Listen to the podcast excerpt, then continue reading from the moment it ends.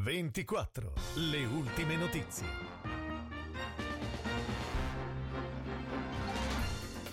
Buona giornata dalla redazione di VCA24 in studio Nadia Carminati. Queste le notizie principali. Continuano le ricerche di Enrico Ferrazzi, 65 anni disperso in Val Grande impiegando anche i cani molecolari. È da sabato che non si hanno più notizie dell'uomo residente a Cardano al campo. Era partito sabato mattina da Cicogna per pian di Bolt e chi l'avesse visto si mette in contatto con i carabinieri.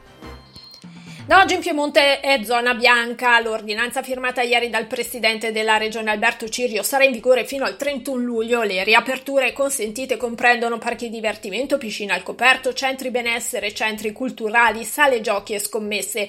L'elenco comprende anche feste private, sagre, fiere e congressi. Possono riaprire anche le sale da ballo e le discoteche, ma solo per le attività di bar e ristorazione, mentre non è ancora consentito ballare.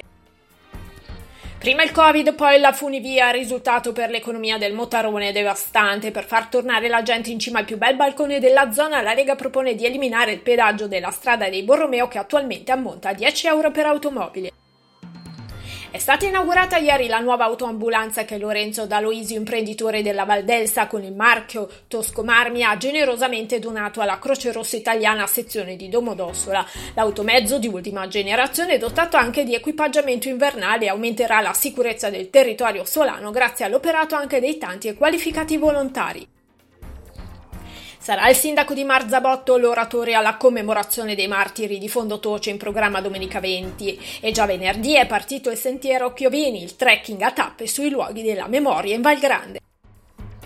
Si è rinnovata ieri la tradizionale cerimonia di ricordo delle penne nere del battaglione Intra cadute nelle due guerre mondiali e nella campagna d'Africa. Il memoriale, costruito nel 1965 alla colletta dell'Alpe Pala nel territorio di Miazzina, hanno partecipato autorità ed ex alpini. Passiamo allo sport, si è disputato sabato il primo trofeo Giancarlo Ceruti, terzo trofeo Basti che assegnava per le juniores il titolo di campionessa regionale a cronometro per l'Emilia Romagna, titolo che è andato alla nostra Francesca Barali.